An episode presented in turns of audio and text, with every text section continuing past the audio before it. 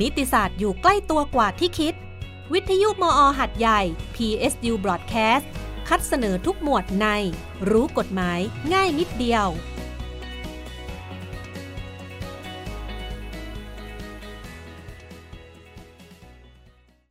สวัสดีค่ะ คุณผู้ฟังทุกท่านคะต้อนรับคุณผู้ฟังเข้าสู่ช่วงของรายการ รู้กฎหมายง่ายนิดเดียวค่ะ ดิฉันพานิชาปนัยเวทดำเนินรายการนะคะ วันนี้หัวข้อกฎหมายค่ะ จะเป็นเเรื่องราวค่ะประสบการณ์นะคะ จากท่านวิทยากรที่จะมาเล่าสู่กันฟังค่ะรวมถึงเกี่ยวกับความรู้ทั่วไปของศาลปกครองสงขลานะคะ ซึ่งวันนี้เราได้รับเกียรติจากคุณวินัยคงพันธ์พนักงานคดีปกครองชำนาญการพิเศษ จากสำนักงานศาลปกครองสงขลาค่ะ สวัสดีค่ะ คุณวินัยค่ะสวัสดีครับคุณพานิจาและก็สวัสดีท่านผู้ฟังทุกท่านนะครับ ผมวินัยคงพันธ์พนักงานคดีปกครองชำนาญการพิเศษสำนักงานศาลปกครองสงขลานะครับ ค่ะ ก็จากก่อนหน้านี้ก่อนที่จะเข้ารายการ คุณวินัยก็ได้บอกว่าเป็นประสบการณ์ อยากเอาประสบการณ์ที่เจอกับตัวเองด้วยใช่ไหมคะ มาเล่าสู่กันฟังให้กับคุณผู้ฟัง เชื่อว่าประสบการณ์ของคุณวินัยก็อาจจะหลาย ๆ ท่านอาจจะเคยเจอนะคะ หรือว่ายังไม่เคยเจอหรือเจอกับคนใกล้ตัว แต่หากว่าเจอแล้วจะต้องทำอะไรยังไงบ้าง มีใครเข้ามาเกี่ยวข้องบ้าง เรื่องที่คุณวินัยจะมาเล่าสู่กันฟังวันนี้ค่ะเกี่ยวกับอะไรบ้างคะคือ มันเรื่องนี้เป็นเรื่องที่ว่าอยู่ในใจของผม มันเป็นประสบการณ์ส่วนตัวของผมโดยตรงเลยครับเราย้อนความไปก็ประมาณสิบกว่าปีที่แล้ว ตอนผมรับราชการใหม่ ๆ ผมใช้ชีวิตอยู่ในกรุงเทพมหานคร ซึ่งในช่วงเวลานั้น ผมยังขับรถจักรยานยนต์อยู่ครับ ไปทำงานกลับบ้าน แล้วอยู่ๆมาวันหนึ่ง ผมก็ขับรถกลับบ้านปกติ ไปตามถนน ซึ่งบ้านผมอยู่ร่มเก้านะครับ ขับไปช่วงประมาณ สามทุ่มสี่ทุ่มเป็นเวลากลางคืน แล้วระหว่างทางที่ผมขับไป ผู้รับเหมาก่อสร้าง เขาได้เหมือนว่าทำการรื้อถอนถนนคอนกรีตผมไม่แน่ใจว่าถนนคอนกรีตนั้นเป็นเหมือนว่าส่งมอบงานแล้วไม่ผ่านแล้วมีรื้อถอนบางช่วงของถนนคอนกรีตแต่ในการทำการรื้อถอนนั้นน่ะ ผู้รับเหมาไม่ได้ไม่ได้เหมือนว่าทำเครื่องหมายหรือสัญลักษณ์หรือ วางแท่งบารีเออร์กันกันช่องทางเดินรถที่รื้อถอนทำให้ถนนช่วงนั้นเป็นหลุมเป็นบ่อเหมือนว่าลื้อคอนกรีตไปทั้งล็อกอะครับผม แล้วก็มีเหล็กในก็เป็นความโชคดีของผมแล้วผมเลยขับรถไป แล้วก็ลงหลุมเกิด แล้วก็แขนหักโอ้เย็บเบอะหวะเลยก็ตอนนั้นก็ก็ก็เจ็บมากแล้วครับ สาหัส หลังจากนั้นผมผมก็ไปโรงพยาบาล ไปโรงพยาบาล เสร็จแล้วก็กลับมาจากโรงพยาบาลก็ต้องกลับทางเดิมใช่ไหมครับ คุณปณิชาค่ะ ผมก็ก็ก็เห็นภาพผมก็ลงไปถ่ายรูปก็คิดว่าจะเก็บพยานหลักฐานว่า เออ เราก็มีความรู้เราจะฟ้องศาลปกครอง ว่าหน่วยละเลยต่อหน้าที่ทำให้เกิดความเสียหายเป็นละเมิดต่อผม ผมก็ถ่ายรูปเอาไว้ เก็บหมดแล้วนะครับ ว่า ไม่มีการวางเครื่องหมายอะไรเลยทำให้เกิดอุบัติเหตุไม่มีไฟส่องสว่าง แล้วก็พอถ่ายรูปเก็บเสร็จผมก็กลับบ้านนอน แต่พอมารุ่งเช้าปุ๊บผมก็มาดูสถานที่เกิดเหตุครั้งหนึ่งปรากฏว่า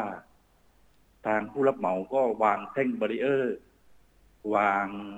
เครื่องหมาย สัญลักษณ์ ว่าห้ามผ่านถนนตรงนั้น ให้ใช้อีกครั้งหนึ่ง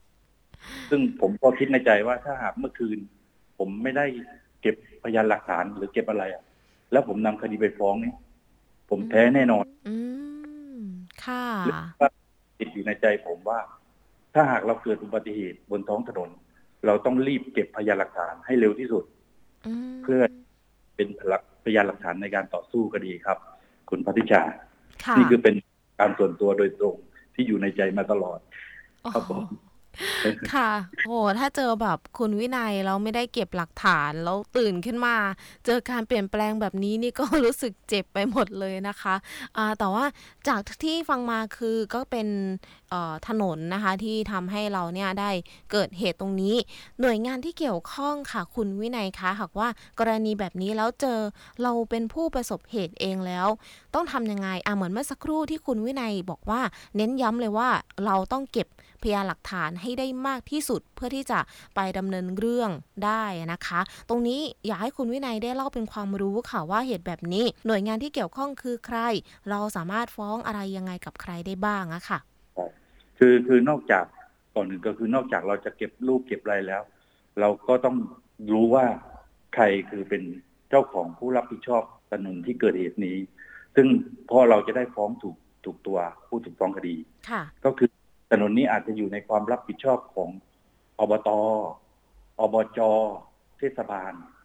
หรือว่าบางบางบางถนนก็อยู่ในความรับผิดชอบของกรมทางหลวง หรือกรมทางหลวงชนบท ซึ่งณวันที่เราเราเกิดอุบัติเหตุเราก็ไม่มีทางรู้หรอกว่าถนนนี้มันอยู่ในความรับผิดชอบของใคร เพราะฉะนั้นเราก็ต้องไปสอบถามว่าถนนนี้อยู่ในความรับผิดชอบของของของหน่วยงานใด เพราะว่า เวลาเรานำคดีมาฟ้อง เราจะได้ระบุตัวผู้ถูกฟ้องคดีได้ถูกต้อง แล้วก็ศาลก็จะได้รับฟ้องเราได้ปกตินะครับผมคุณพันธิชาอืมค่ะค่ะ อันนี้ส่วนใหญ่แล้วเป็นประสบการณ์อันนี้คือประสบการณ์ของคุณวินัยเองนะคะ แล้วคดีแบบนี้ก็คือเราฟ้องศาลปกครอง เรื่องราวแบบนี้เกิดขึ้นบ่อยไหมคะ คุณวินัยคะเกิดเกิดขึ้นบ่อยครับผมโอ้โหเข้าอนุญาตเข้าเนื้อหาของ ข้อกฎหมายนิดนึงอาจจะไม่นับ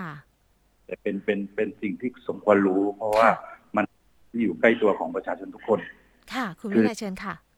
คือในกฎหมายของหน่วยงานแต่ละหน่วยงาน ไม่ว่าจะเป็นอบจอบตเทศบาลกรมทางหลวง หรือกรมทางหลวงชนบทจะมีกฎหมายของแต่ละหน่วยงานนั้นบัญญัติเอาไว้ว่าให้หน่วยงานนั้น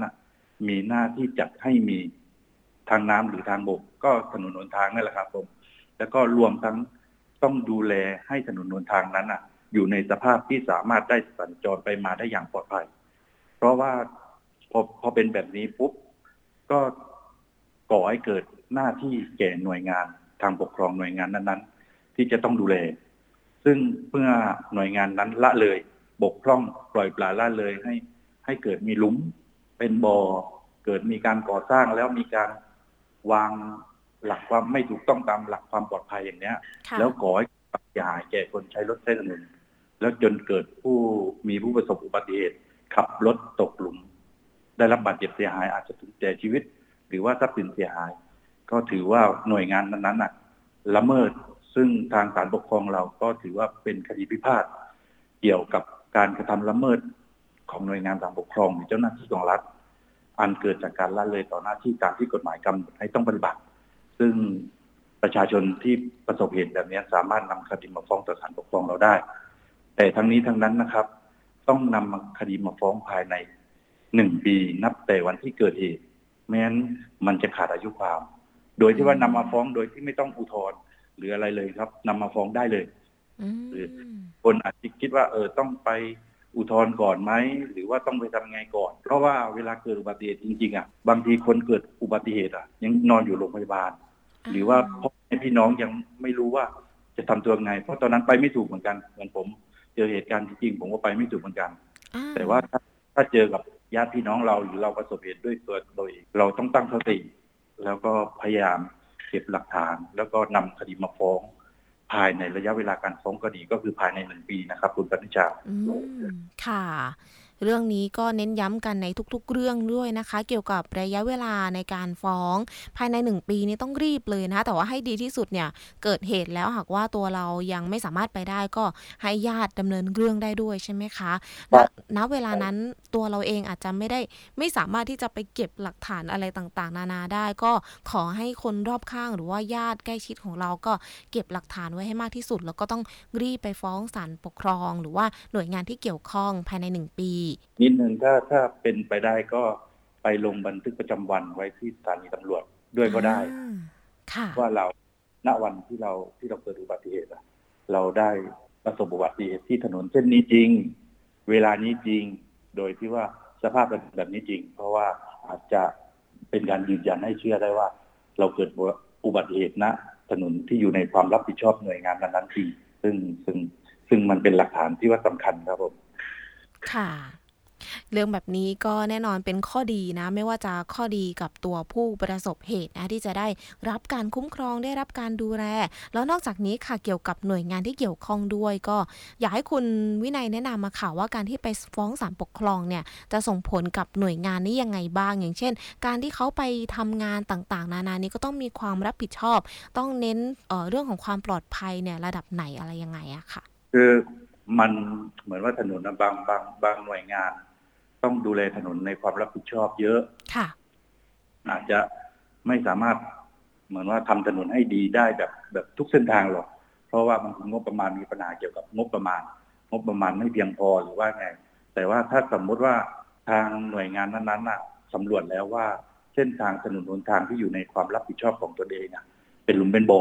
ซึ่งณปัจจุบันนั้นยังไม่มีงบที่จะพัฒนาหรือว่าซ่อมแซมก็น่าจะแก้ปัญหาโดยการ ติดเครื่องหมายหรือว่าสัญลักษณ์หรืออะไรว่าให้ผู้ใช้รถใช้ถนน ได้รู้ว่าเออณเหตุตรงนี้ณถนนเส้นนี้ตรงนี้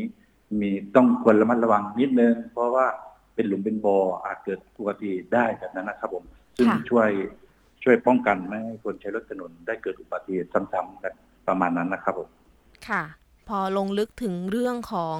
เหตุการณ์แบบนี้แล้วนะคะ กรณีที่ขับรถไม่ว่าจะตกหลุมหรือว่าประสบเหตุกับอออะไรก็ตามที่เกิดจากความเสียหายของถนนเนี่ยค่ะ หรือว่าสิ่งก่อสร้างต่างๆ หน้าหน้า แบบนี้จากประสบการณ์ที่ผ่านมาค่ะคุณวินัยคะเจอปัญหาอะไรบ้างในการยื่นฟ้องบ้างคะแบบมีผู้ประสบเหตุเนี่ยส่วนใหญ่แล้วก็ ชนะหรือว่าได้รับความคุ้มครองยังไง หรือว่าเจอปัญหาอะไรบ้างค่ะ เราจะได้รับฟังแล้วจะได้ระวังตัวแล้วก็เตรียมตัวด้วยว่าหากวันหนึ่งเราเกิดเหตุแล้ว ต้องระวังอะไรบ้างอะค่ะก็ก็ก็ส่วนมากก็ก็ชนะนะครับผมเพราะว่าถ้ามีภาพถ่ายพยานหลักฐานชัดเจน ว่าถนนที่เกิดอุบัติเหตุอะ เป็นถนนที่เป็นหลุมเป็นบ่อจริง แล้วถนนนั้น เอ้ยความเป็นหลุมเป็นบ่อนั้นก่อให้เกิดว่าแบบว่าขับรถแล้วล้มหรือว่าขับรถแล้วเกิดอุบัติเหตุ จริง ๆ ก็ส่วนมากก็ถือว่าหน่วยงานละเลยต่อหน้าที่ แต่ทั้งนี้ก็อาจจะเราอยากขับรถเร็วเกิน ซึ่งบางครั้งก็ก็ถ้าเราขับรถเร็วเกิน ก็ศาลก็วิจัยว่าความผิดส่วนหนึ่งก็ถือว่าเรามีส่วนประมาทด้วยหรือเราขับรถโดยไม่ได้ใส่หมวกกันน็อกแต่ว่าความเสียหายมันเกิดกับศีรษะเราเนี่ย ก็ถ้าหากว่าเราใส่หมวกกันน็อกอะมันจะเกิดว่าความเสียหายมันจะน้อยลง ก็ศาลก็ส่วนความผิดของของผู้ผู้ประสบอุบัติเหตุมามามามาเชออกด้วยครับเรื่องแบบนี้อ๋อค่ะ นี่เน้นย้ำเลยนะคะ เรื่องนี้คือไม่ได้มองเพียงแค่ว่า เราเจอเหตุแล้ว เขาจะต้องรับผิดชอบอย่างเดียวคือรับผิดชอบแน่นอนค่ะ แต่ว่าตัวของเราเองที่เป็นผู้ ขับรถหรือว่าเป็นผู้ประสบเหตุเนี่ยก็ต้องระวังตัวเราเองด้วยนะคะ จริง ๆ แล้วตามกฎหมายเขาก็บังคับอยู่แล้วนะคะว่าตัวผู้ขับขี่เนี่ยก็ต้องมีการระมัดระวังใส่อุปกรณ์ ป้องกันตัวเองอะไรยังไง หากว่าเกิดเหตุขึ้นมาความเสียหายมันก็จะน้อยที่สุดด้วยนะคะ ค่ะ สิ่งที่คุณวินัยอยากจะเน้นย้ำเลยค่ะสำหรับตัวคดีแบบนี้นะคะว่าเจอแล้วยังไงหรือว่าจากที่ประสบการณ์คุณวินัยได้ทำคดีมาค่ะอยากจะเน้นย้ำเรื่องอะไรอีกบ้างไหมคะ เกี่ยวกับเเหตุการณ์ดังกล่าวอะค่ะ คือคือถ้าหากว่าคนที่ประสบอุบัติเหตุอะไม่อยากฟ้องต่อศาลทันทีก็คือเหมือนว่าอาจจะเกรงว่าเออรู้จักกับนายกอบตหรือว่านะรู้จักกับนายกเทศมนตรีแบบนี้คือคือทางอบตหรือเทศมนตรียังไม่รู้เรื่อง ก็ผู้ประสบอุบัติเหตุอาจจะใช้ท่องอีกช่องทางหนึ่งก็ได้ครับผม ตามพระราชบัญญัติความรับผิดทางละเมิดของเจ้าหน้าที่มาตรา 11 ซึ่งบัญญัติให้ให้ผู้เสียหายนี่แหละ สามารถยื่นคำร้องขอต่อหน่วยงานที่รับผิดชอบดูแลถนนนั้นได้ โดยยื่นคำร้องขอเนี้ยต้องทำหนังสือร้องขอว่า เออเนี่ย ผู้ประสบอุบัติเหตุเกิด ได้รับความเสียหายจากการขับรถตกถนนตกหลุม ในเขตรับผิดชอบของของหน่วยงานนั้น แล้วก็ขอให้หน่วยงานนั้นชดใช้ค่าเสียหาย ซึ่งการยื่นคำร้องขอนี้ก็ก็ต้องยื่นภายในระยะเวลาหนึ่งปีด้วยครับผมแล้วถ้าหากว่าสมมติว่าหน่วยงานเขาปฏิเสธมา หรือว่ายังไง ผู้ประสบอุบัติเหตุนั้นก็สามารถนำคดีมาฟ้องต่อศาลปกครองได้เช่นกัน ซึ่งเรื่องนี้ก็ต้องฟ้องภายใน 90 วัน นับแต่วันที่ รับหนังสือปฏิเสธนั้นนะครับผมตามมันจะลึกหน่อยตามพระราชบัญญัติความรับผิดทางละเมิดของเจ้าหน้าที่พศ2539 มาตรา 11 นะครับผม อีกช่องทางหนึ่ง ซึ่งสามารถมาได้ทั้งสองช่องทาง ครับผม ค่ะ นี่ก็เป็นเรื่องของประสบการณ์จริงนะคะ จากคุณวินัยเองรวมถึงประสบการณ์ในการทำคดีนะคะ เกี่ยวกับเรื่องดังกล่าวนี่แหละค่ะก็แน่นอนว่าเป็นเรื่องใกล้ตัวมากๆเลยนะคะ อาจจะเจอกับตัวเราเองหรือว่าคนรอบข้างก็หวังว่าข้อมูลที่ได้จากส่วนนี้ค่ะ ก็จะเป็นประโยชน์ให้กับคุณผู้ฟังด้วยนะคะ นี่ก็เป็นในส่วนแรกค่ะที่เราได้มาแชร์ประสบการณ์กันนะคะ จากคุณวินัย นอกจากนี้ค่ะไปกันที่ตัวศาลปกครองสงขลากันสักนิดหนึ่งนะคุณวินัยคะศาลปกครองสงขลาค่ะ ช่วงนี้มีคดีอะไรที่เด่นๆ บ้างคะที่ช่วงนี้ได้ทำแล้ว หรือว่าตอนนี้ศาลปกครองมีกิจกรรมอะไรมีทำคดีอะไรยังไงบ้างอะค่ะก็ก็ทำทำคดีปกตินะครับ ผมถือว่ามีคดีเยอะหน่อย แต่ว่าก็ออกคดีเรื่อยๆคดีเด่นหรือว่าคดีดังๆอะไม่แน่ใจเหมือนกันว่าว่า จะยังไงนะครับผมแต่ถ้าหากใครจะยื่นฟ้องต่อศาลปกครองก็ ก็สามารถยื่นได้หลายวิธีนะครับผมเอาก็คืออาจจะยื่นด้วยตนเองที่ศาลปกครอง หรือว่าวิธีที่สองก็คืออาจจะยื่นโดยส่งทางไปรษณีย์ลงทะเบียน แล้วก็วิธีสามอาจจะยื่นโดยวิธีการทางอิเล็กทรอนิกส์ ซึ่งเป็นเรื่องใหม่ของศาลปกครองเหมือนกัน ก็คือต้องมาศาลปกครองก็ได้ มายื่นยื่นทางอิเล็กทรอนิกส์หรือยื่นทางไปรษณีย์ซึ่งก็มันสะดวกและรวดเร็ว ไม่ต้องเสียค่าใช้จ่าย เพราะบางคนบางทีอยู่ในเขตอำนาจศาลปกครองที่อยู่จังหวัดตรังพัทลุง ซึ่งการจะนั่งรถมาที่ศาลปกครองโดยตรงก็ก็เสียค่าใช้จ่ายเยอะ ก็อาจจะยื่นทางอิเล็กทรอนิกส์ยื่นโดยไปรษณีย์ก็ได้ครับผมมันเป็นช่องทางที่สะดวกกว่า แล้วก็ถ้าหากว่ามีปัญหาสมมติว่าเรื่องเรื่องที่ผมพูดวันนี้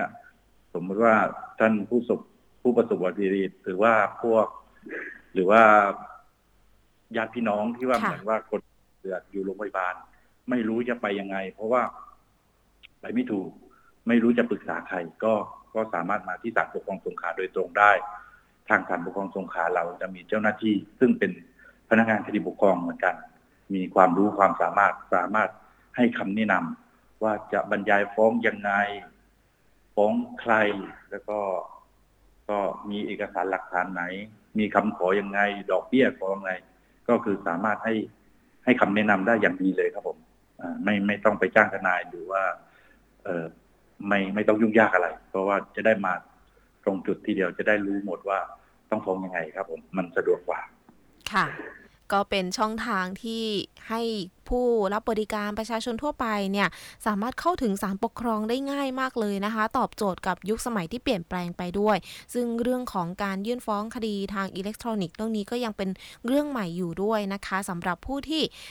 ถนัดในการใช้เทคโนโลยีแล้วก็เหมาะด้วยนะคะ เพราะว่าได้ทั้งประหยัดเวลาประหยัดค่าใช้จ่ายต่างๆ นานาเลยนะคะ ทีนี้ค่ะเราก็ได้ทราบถึงช่องทางการติดต่อกับทางศาลปกครองแล้วค่ะ คุณวินัยคะเราจะต้องมีการเตรียมตัวยังไงบ้างคะก่อนที่จะไปศาลต้องมีเอกสารอะไรหรือว่าหลักๆ แล้วเราต้องเตรียมตัวยังไงบ้างอะค่ะ น่าจะมีบัตรประชาชนอ่าค่ะเพราะบัตรประชาชนมันจะยืนยันได้ว่า เรามีภูมิลำเนาที่ไหน เพราะว่าเขตอำนาจศาลปกครองนั้น คือสามารถต้องฟ้องในภูมิลำเนาที่ตัวเองอยู่บัตรประชาชน ถ้าสมมติว่าตัวคำฟ้องเรามีอยู่แล้วหนึ่งฉบับใช่ไหมถ้าเราฟ้อง ก็อาจจะทำสำเนามา สมมติว่าถ้าเราฟ้องผู้ถูกฟ้องสองคน เราก็ทำสำเนามาอีกสองชุด ถ้าถ้าฟ้องบุกครับผมสำเนาอีกสองชุด ก็จะส่งสารทีเดียวเพราะว่าถ้าถ้าหากศาลรับฟ้องแล้ว ก็ต้องส่งให้กับผู้กรณีอีกฝ่ายหนึ่งเขายื่นคำให้การ ก็ได้เอาสำเนาที่ผู้ฟ้องคดีเตรียมมา ก็ก็ก็ก็ส่งให้ผู้กรณี อีกนิดนึงครับผมเรื่องค่าธรรมเนียมศาลซึ่งการฟ้องละเมิดเนี่ยต้องชดใช้ค่าธรรมเนียมศาล ซึ่งค่าธรรมเนียมศาลก็บางทีเราเป็นชาวบ้านธรรมดา เราไม่มีตังค์ที่จะใช้ชดชดใช้ค่าธรรมเนียมศาลทางกฎหมายกฎหมายพระราชบัญญัติจัดตั้งศาลปกครอง ก็เปิดช่องให้ให้ผู้ฟ้องคดีขอยกเว้นค่าธรรมเนียมศาลได้นะครับผมโดยพิสูจน์ว่าเราไม่มีเงินเพียงพอที่จะชำระค่าธรรมเนียมศาลเรายื่นคำร้องมาต่างหากก็ได้ครับผมค่ะ หอนี่ก็เป็นข้อมูลนะคะเกี่ยวกับสารปกครองสงขลาการให้บริการการเต็มตัวนะรวมถึงช่องทางที่มีการปรับเปลี่ยนค่ะสามารถเข้าถึงได้ง่ายขึ้นด้วย นอกจากนี้ค่ะทิ้งท้ายสักนิดนึงค่ะก่อนที่จะจบรายการนะคะ คุณวินัยมีอะไรอยากจะฝากทิ้งท้ายหรือว่าเน้นย้ำสามารถแจ้งในรายการได้เลยค่ะ ก็คือส่วนส่วนมากถ้ามีคดีหรือว่าเหมือนว่าเป็นของตัวเองหรือว่าเขา คคนอื่นนะครับ ผมก็ผมว่ามาปรึกษาเจ้าหน้าที่ที่ศาลปกครองอะดีที่สุดดีมาก จะได้บรรยายฟ้องได้ครบถ้วนถูกต้องสมบูรณ์ แล้วก็มีคำขอที่ครบถ้วน ซึ่งเหมือนเหมือนเหมือนเรื่องละเมิดนะครับ ผมบางบางเคสที่ผมเจอที่ผมทำคดีก็ก็คือขอค่าเสียหายก็จริงอยู่ แต่ว่าลืมขอดอกเบี้ยด้วย ซึ่งดอกเบี้ย บางทีมันเป็นสาระสำคัญ ถ้าเป็นค่าเสียหายเยอะแล้วดอกเบี้ย เพราะว่าเรื่องละเมิดนี้ดอกเบี้ยนับแต่วันที่ทำละเมิดเพราะฉะนั้นถ้าลืมขอดอกเบี้ยด้วย ไม่ครบสาระสำคัญที่ว่าผู้ฟ้องคดีควรได้รับอะมันจะขาดอะไรไปแบบ แบบแบบบางทีมันเสียดายนะครับ ผมบางบางครั้งใช่ค่ะมาปรึกษาเจ้าหน้าที่เขาเขาจะได้บอกให้ทุกช็อตทุกตอน แล้วก็บรรยายคำฟ้องได้สมบูรณ์ครบถ้วน ซึ่งก็จะทำให้ศาลรับฟ้องได้เลย แล้วก็ทำให้คดีรวดเร็วขึ้นยิ่งขึ้นครับผม ค่ะ เอาละค่ะนี่ก็เป็นเรื่องราวของทางคุณวินัยคงพันธ์นะคะที่ได้มาเล่าสู่กันฟังไม่ว่าจะประสบการณ์จริงเลยนะคะ รวมถึงการดำเนินคดีต่างๆ การให้บริการของศาลปกครองค่ะ หวังว่าข้อมูลในวันนี้จะเป็นประโยชน์ให้กับคุณผู้ฟังทุกๆท่านเลยนะคะ แล้ววันนี้ต้องขอบพระคุณท่านวินัยคงพันธ์พนักงานคดีปกครองชำนาญการพิเศษ จากสำนักงานศาลปกครองสงขลาค่ะ ขอบพระคุณคุณวินัยมากเลยค่ะ สวัสดีครับ ขอบคุณครับ ค่ะ สวัสดีค่ะ หมดเวลาลงแล้วค่ะ คุณผู้ฟังคะสำหรับรายการรู้กฎหมายง่ายนิดเดียวค่ะ คุณผู้ฟังสามารถติดตามรับฟังรายการได้อีกครั้งในวันพรุ่งนี้ 11 นาฬิกาจนถึง 11 นาฬิกา 30 นาทีโดยประมาณนะคะ วันนี้ทางรายการต้องขอตัวลาคุณผู้ฟังไปก่อนนะคะ สวัสดีค่ะ นิติศาสตร์อยู่ใกล้ตัวกว่าที่คิด